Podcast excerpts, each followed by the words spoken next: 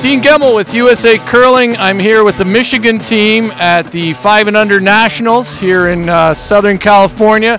Five-player team. Steve Smith. Stephen Smith is a skip. Stephen, introduce your team just for a minute here. I'd love to.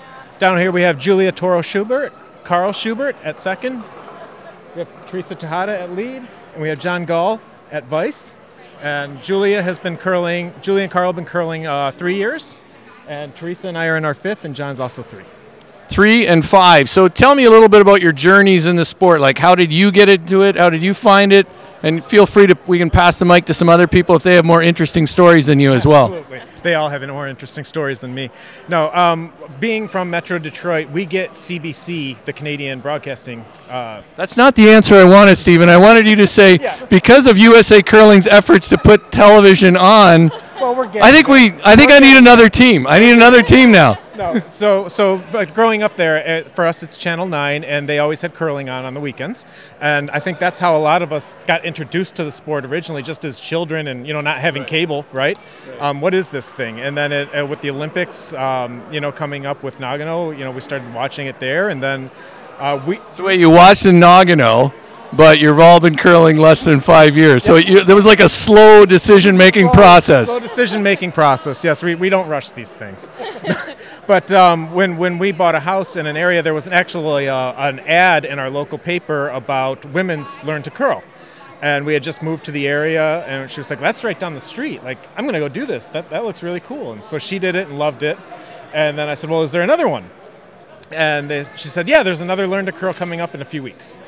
So I went, uh, signed up for that, but then it ended up getting canceled due to low numbers. But there was another women's learn to curl coming up, and I actually So you went for that? I went for that. yeah. So I think I'm still the, I still hold the record as the only guy to complete women's learn to curl at Detroit Curling Club. How about you, John? Did you go to Women's Learn to Curl, the Detroit Curling Club? Nothing so. Nothing so exciting. Friends of mine were doing rentals, so I did two rentals and that was it. Then I joined the very next year. It's been wonderful.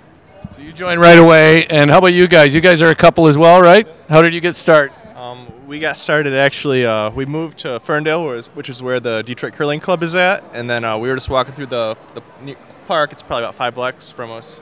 We're like, oh shoot, there's a curling club, and uh, Julia's like, oh Teresa, her friend curled.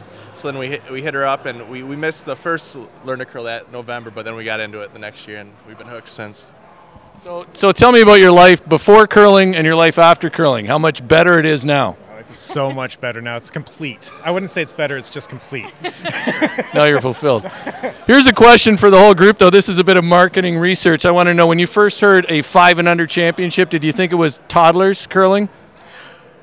Funny story. So, um, Stephen and Carl, um, ha- for the past two years, have managed our in-house uh, Learn to Curl, and that was a question that people got was like, "Is this for five years or less, or children?" And I'm like, uh, "It might be a little difficult to."